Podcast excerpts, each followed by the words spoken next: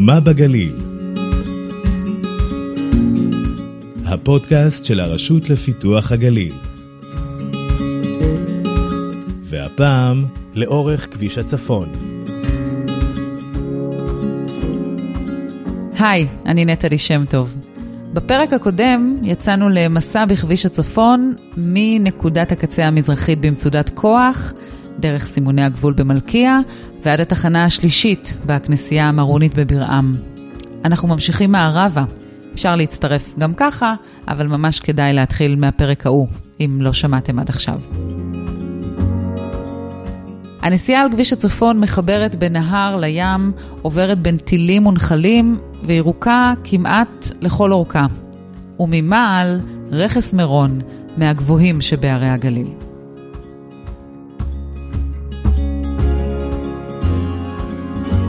תחנה ראשונה. רכס מירון מורכב מהר מירון, הר חירם, ובקצה הצפוני שלו, הר אדיר, שחולש על הנקודה שמחברת בין מזרח הגליל למערבו, צומת חירם. מאז ומתמיד היה ההר נקודה אסטרטגית שהקנתה ליושביו נקודת מבט אחת מהחרמון במזרח ועד הים במערב.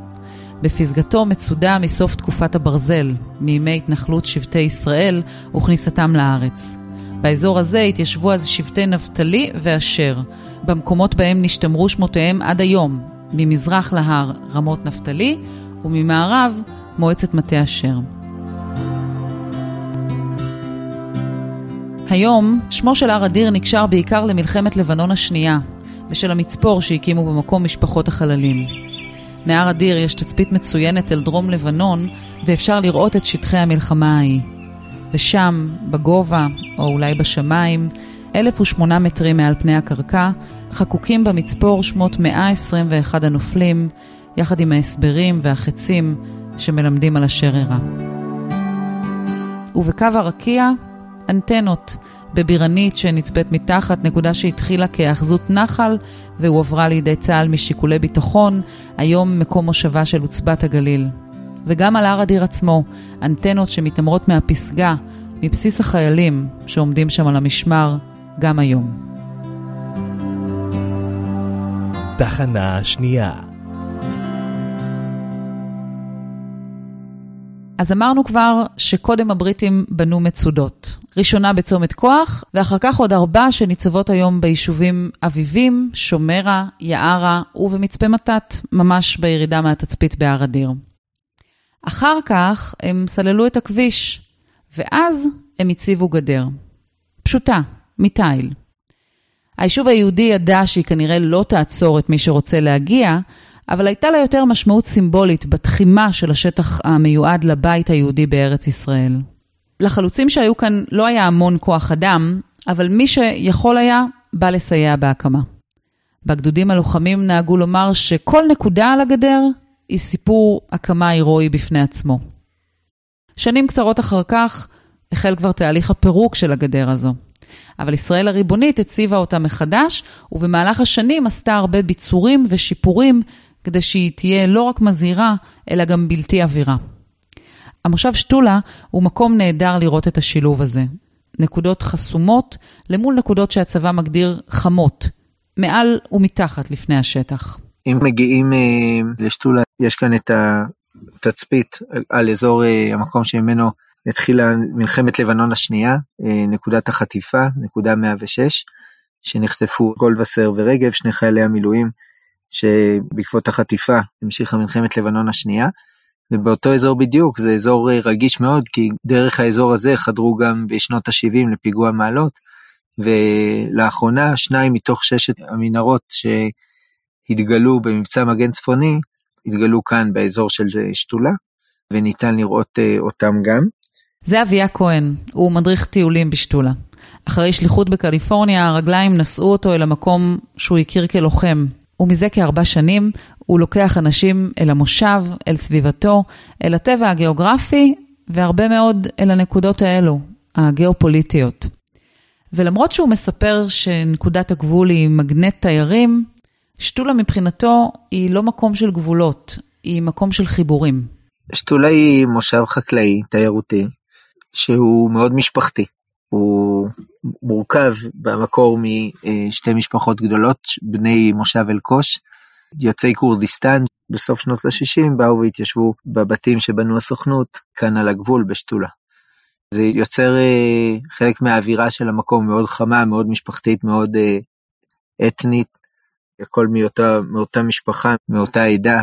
שתולה היא אימפריה של אירוח, גם אה, לינות בצורות שונות, ממשהו רומנטי עד דרך משפחתי, עד חמולות שיכולות להגיע לכאן למתחמי נופש. וגם מפגשים, מפגשים אנושיים, אם זה חמדת הגליל, אם זה שולה משתולה, עם, עם התושבים עצמם. אחד הדברים שאנשים אוהבים אה, לטעום כאן זה יפרח וקובה וכופתות וכל מיטב האוכל אה, הכורדי. ואיך הגיע כל הטוב הזה לכאן? על סוס, מבצע סוס. שתולה היא אחד מהיישובים שהוקמו בסוף שנות ה-60 לאורך אה, גבול הצפון, בבטן הרכה שלו, כחלק מפרויקט התיישבותי שנקרא מבצע סוס, סוף סוף. שראש הממשלה לוי אשכול החליט לעשות פרויקט התיישבותי בכל הארץ, ופה בצפון הוא נקרא מבצע בולדוזר, כי מי שהוביל את המבצע בפועל בשטח זה היה אה, קק"ל, הקרן הקיימת לישראל, שבראשית שנות ה-60 עדיין עמד בראשה יוסף וייץ. על שמו, המועצה האזורית שכאן, אה, ששתולה נמצאת בתוכה, נקראת מעלה יוסף. יוסף וייץ היה אבא של יחיעם וייץ, אותו קשר שנהרג בפעולה בליל הגשרים, כאן אה, לא רחוק משתולה בגשר הזיו, גשר של אה, מעל נחל כזיב. על שמו הוקם לימים קיבוץ יחיעם ושיירת יחיעם המפורסמת. הבן נפל בקרבות כאן בתש"ח, אבל האבא המשיך בפעולות ליצור כאן את החיים. במשך שנים שתולה הייתה מוקפת רק בגדר תיל. בשנים שאחרי מלחמת לבנון השנייה, החל צה"ל להקים חומת בטון, שמוכרת גם מגבולות אייקונים בעולם, ובעיקר ממש מכערת את הנוף.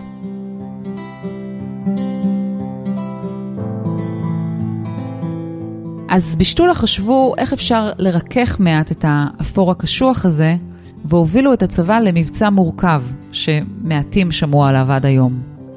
בקיץ 2018 הגיעו לשתולה אומנים מכל העולם שציירו על כ-200 מטרים של חומה. החלק האחרון צויר ממש בנקודת החטיפה, יחד עם בני משפחות הנופלים ממלחמת לבנון השנייה. הצבא, שקצת יותר מעשור קודם פינה שם גופות ופצועים, מצא עצמו עכשיו מבקר אומנות.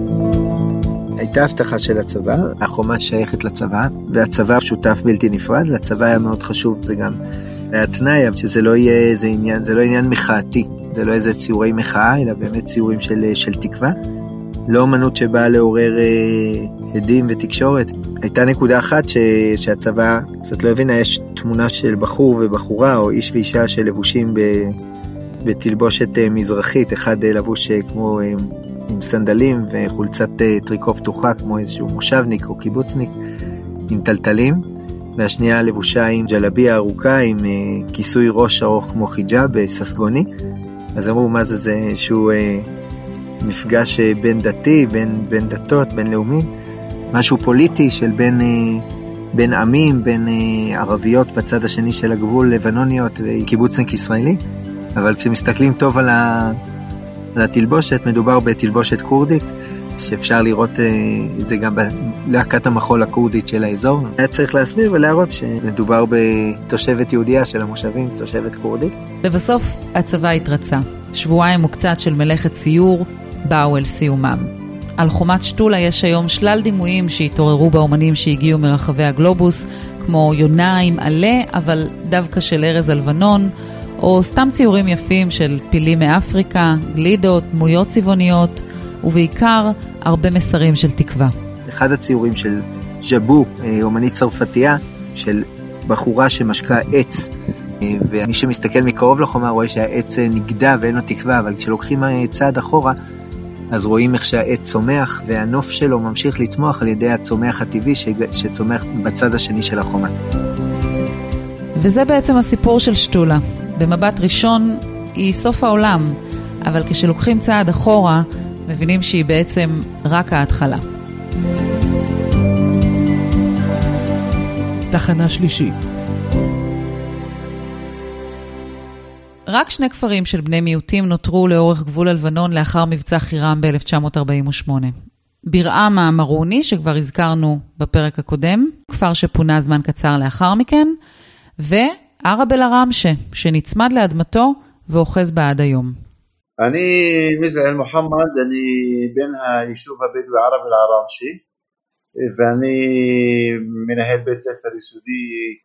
הכפר ערב אל-עראמשה הוא כפר שאפשר להגיד סוף העולם משמאלה, אנחנו ממש פריפריה של הפריפריה. הכפר הוא בעצם נוצר מזה שארבע משפחות נפגשו פה על הר מנור לפני איזה 160 שנה. ככה נוצר השבט מקור היתוך של ארבע משפחות שהגיעו לפה. במרוצת השנים החליפה אדמת הכפר הרבה בעלים קולוניאליסטים, אבל אף פעם לא את תושביה. הייתה להם את הדבקות באדמה הבדואית המפורסמת, וגם קצת עזרה מחברים. כאשר שחילקו את העולם הבריטים והצרפתים, הם העבירו, אה, ממש לקחו סרגל והתחילו לסמן את הגבולות, והגבול עבר שם בצד השני של הערם, איפה שנמצא השכונה הצפונית שלנו שנקראת ג'ורדיה, אין שם לא הר ולא נהר כדי להגיד זה הגבול הטבעי של המדינה. ולכן האנגלים והצרפתים ממש העבירו קו שם ישר, וזה יצר מציאות שהשכונה הצפונית שלנו, ג'ורדיה, חלק אה, קטן ממנה נשאר בקולוניה הצרפתית, זאת אומרת בלבנון. כי אשר קמה מדינת ישראל, הרבה כפרים שהיו פה לא נשארו פה, הייתה הנחיה גורפת להוציא אותם, ומי שהשאיר אותנו זה הקיבוצים הודות ליחסים הטובים שלנו איתם, אז הם הלכו למושל הצבאי שהיה בנצרת, משה כרמל, שר התחבורה בממשלת גולדה, והם בעצם שכנעו אותו ואמרו לו שערב אל-ערב שעזרו לנו אה, בכל מובן המילה לפני קום המדינה ואנחנו רוצים שיישארו פה וזה שאנחנו עזרנו לקיבוצים לפני קום המדינה השתלם ואנחנו נמצאים פה. החיים במרומי ההר לא תמיד היו קלים. במידה רבה הקרבה לגבול היא זו שהכתיבה אותם. אני זוכר כילד שזה, יש ימים שהיו ימים מטורפים, ימים קשים, אנחנו בוא נגיד ממש ממש צמודי גדר. אני זוכר שהיינו בתקופה מסוימת ב-82 הייתי בקיבוץ אה, אלונים כי היינו צריכים להתפנות אה, מפה בגלל המצב הביטחוני. היה ירי וממש היה מסוכן להישאר פה. וב-2006 טיל פגע בבית פגיעה ישירה ומתו ארבעה אנשים ואנשים פחדו. אנשים יצאו משפחות שלמות אה, המועצה והמדינה העבירו אותם למרכז או לירושלים עד שהדברים יבואו על סדרם. בשנים האחרונות, מאז מלחמת לבנון השנייה, ערב אל-עראמשה חווה עדנה. השקט על הגבול נשמר, רבות מתשתיות הכפר שופצו או חודשו, והדור הצעיר מביא אליו רוחות חדשות. אני זוכר את הילדות שלי, את שומעת, אני הייתי מסתובב, היינו מסתובבים בכל הכפר כדי שמישהו יקרא את המכתב.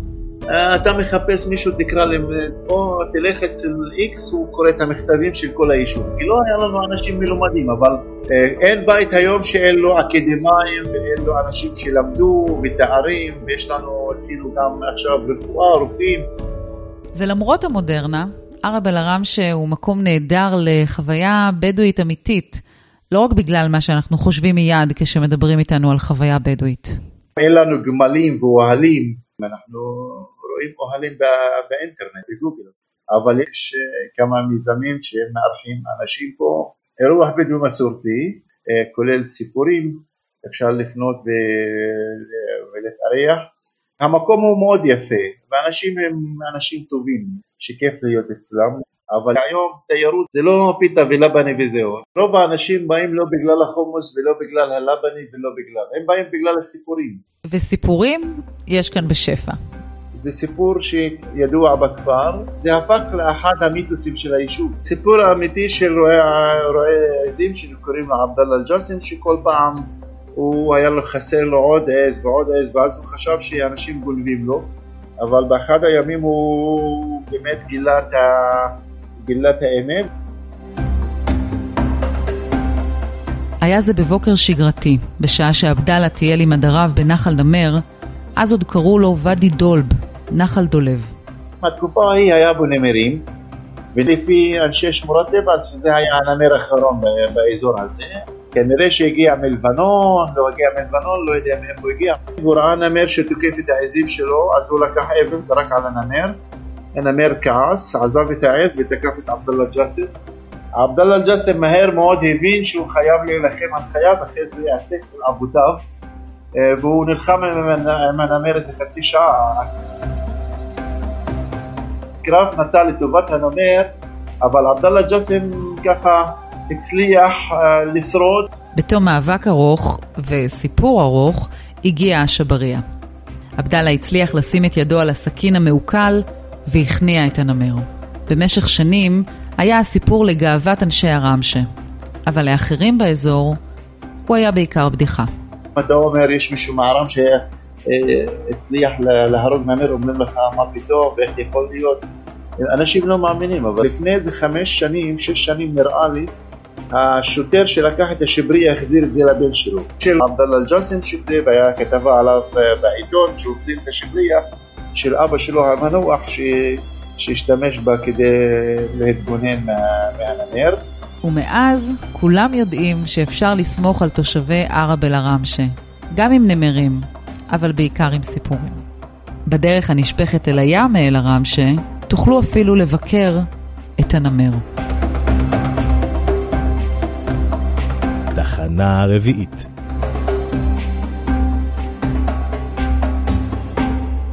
אז קודם הייתה מצודה, ואז היה כביש.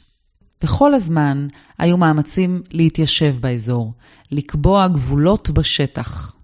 וכשאומרים כאן לקבוע גבולות בשטח, חושבים מיד על חניתה. המרד הערבי באותם ימים, זה שבמידה רבה הביא לסלילתו של כביש הצפון על ידי הבריטים, העמיד בסיכון את היישובים שהיו כאן. חוץ מזה, לכולם היה אז ברור מאוד שההחלטות יתקבלו בקרוב. היישוב בארץ ריכז מאמץ לרכוש קרקעות בגליל הצפוני להקמת יישובים עבריים. אבל אף אחד לא ממש רצה למכור. חוץ מזה שהתקנות של הבריטים, שידועות יותר בשם המאוגד שלהן, הספר הלבן, אסרו בכלל על מכירה ליהודים.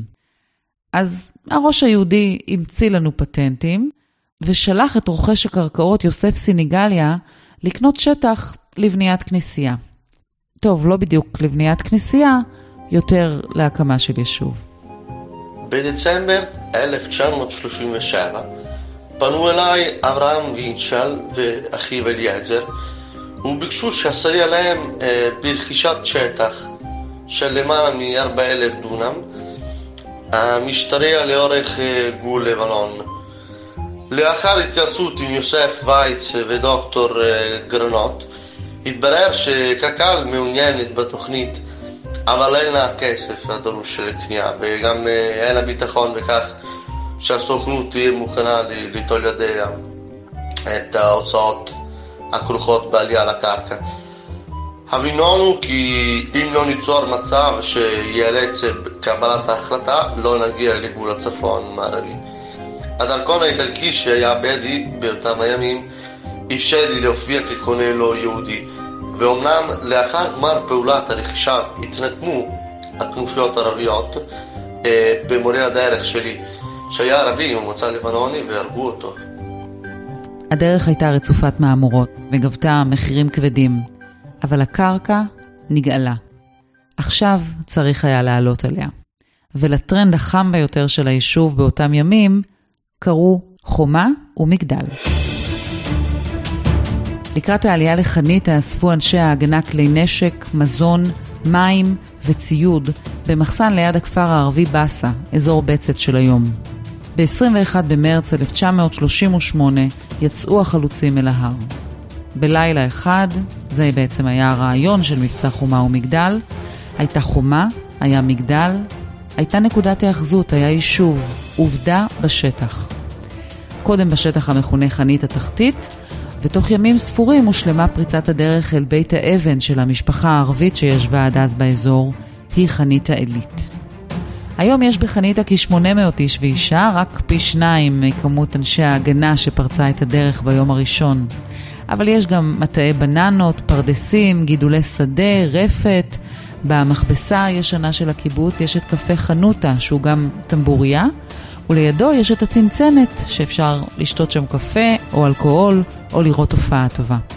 ויש מפעל ליריות פלסטיק ויש מפעל לעדשות, יש את מפעל הזכוכית שהוא מפעל החיים של אומן הזכוכית, דני קלדרון, ויש תצפית על הים עד חיפה ועל לבנון, ויש עובדה שנקבעה בשטח בלילה אחד שיש בה היום המון. ובקצה יש את רכס השלום שהקימה במקום אורלי סולנה קדוש. רכס השלום זה עמותה שעוסקת בלהפגיש קבוצות ממגזרים שונים לחוויה של חיבור. דרך אה, שיחה, אומנות, יצירה, תיאטרון, יוגה. אורלי היא אמנם בת חניתה, אבל זו לא הסיבה שהיא בחרה במיקום הזה לפעילות שלה. לפניה עמד שם מתקן שמירה צה"לי שהשקיף על הגבול, וזה בדיוק מה שהיא חיפשה. לקחנו את המקום שהיה פשוט אה, בסיס צבאי, אה, עם כל מיני מתקנים, ודבר דבר פשוט הפכנו אותו לאזרחי יותר. מהרכס אפשר לראות כבר את היישוב הלבנוני בצד השני של הגדר. אז אמרנו שבעצם הוויזואליות שרואים את הצד השני, אפילו שאין לנו ממש קשר עם הצד השני, זה דרך טובה להתחיל לייצר שיח על הגבולות בינינו, על השיח שלנו מול האחר, איך אני רואה את האחר ואיך אני מגיב לו, גבולות על התנהגות, על חברה, על איך אנחנו רוצים, אפילו על אידיאולוגיות. זו חוויה בדרך כלל מאוד ראשונית של מפגש עם הקבוצה השנייה, אם זה עם חיילים שהולכים להיות או אלה עם המגזר הערבי. ו... אנחנו משתדלים לעשות את זה מאוד חווייתי, נוצרים חיבורים מדהימים. אז הרעיון כאן הוא בעצם לייצר משהו משותף שאפשר לחלוק. וזה נשמע לכם ברור לילדת קיבוץ, אבל לה עצמה זה לא תמיד היה כך. האמת שאני גם, אפילו בתור ילדה, נעתי בין הקו הזה של קיבוץ אה, בממש 20 אה, שנותיו הראשונות, ואחר כך אה, עברנו לארצות הברית, עשינו שליחות, אבא שלי היה צריך לעבוד שם באיזה מפעל. אז הייתי ילדה בעצם קיבוצניקית שיש את הארון המשותף, אין בגדים אישיים, והיה לי בית בארצות הברית, כאילו ילדה קפיטליסטית שגרה בבית שלה ויש לה את הבגדים שלה ולא עם כל הילדים האחרים בגן. הפער בין החיים האלה לחיים שגדלתי בהם היה איזה משהו שגישרתי עליו בגיל מאוד צעיר. והיום אני חושבת שיש לי יכולת גם לגשר בין דתיים חילוניים בזכות זה, גם uh, להביא את המקום הזה למפגש בין ערבים ליהודים. יש לי מקום שמכבד מאוד את ה... גם את המקום של הקפיטליסט וגם את של הסוציאליסט, וכולם יכולים לדור, ואפשר למצוא דרך בין אחד לשני. במקום שנשלח לקבוע גבולות בשטח, מנסים היום למוסס קצת גבולות, להסיר את החומה ואולי גם את המגדל, אם רוצים לסחוט עוד קצת את המטאפורה. זה צו השעה, זהו, את ה... את יודעת, כבר העמדנו את חומה ומגדל, אנחנו כבר כאן מבחינת התיישבות, עכשיו אנחנו צריכים לעבוד על עצמנו מבחינת הרוח, כאילו, להתחיל את זה, עכשיו אנחנו החלוצים של האידיאולוגיה האחרת, של להתחיל, די, ישראל... כל אחד מושך לכיוונו, אנחנו חייבים להגיע לאיזה מרכז. אני מוצאת שהדו-שיח הזה מוביל אנשים למקומות יותר מתונים עם עצמם.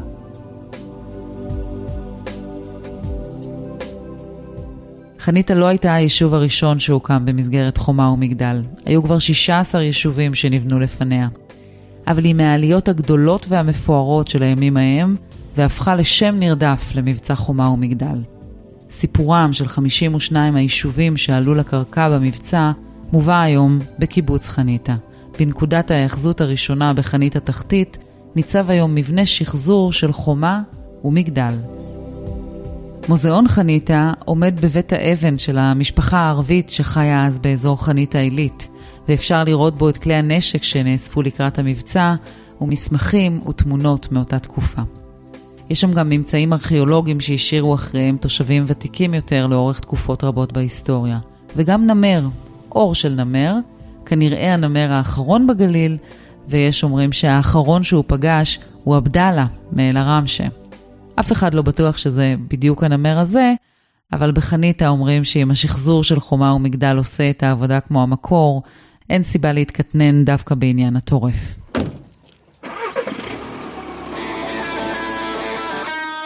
כביש הצפון ממשיך עוד כעשרה קילומטרים אחרי חניתה, עד ראש הנקרה, עד השלט המפורסם שצד שמאל שלו ישראל וצד ימין שלו לבנון. וזה בעצם כל הסיפור של הכביש הזה, שנולד כדי לייצר הפרדה והפך לדרך למפגשים מכל הסוגים לכל אורכו. ברקע, על הקילומטרים האחרונים, הצלילים של להקת אינדירו גלילית ממגדל העמק, Relative Close, שיש לה כבר אלבום והופעה, לשיר הזה כאן הם קראו OBE. חפשו עוד ביצועים שלהם שילוו אתכם לאורך כביש הצפון ובכלל. אנחנו ניפגש בפרק הבא. ביי ביי.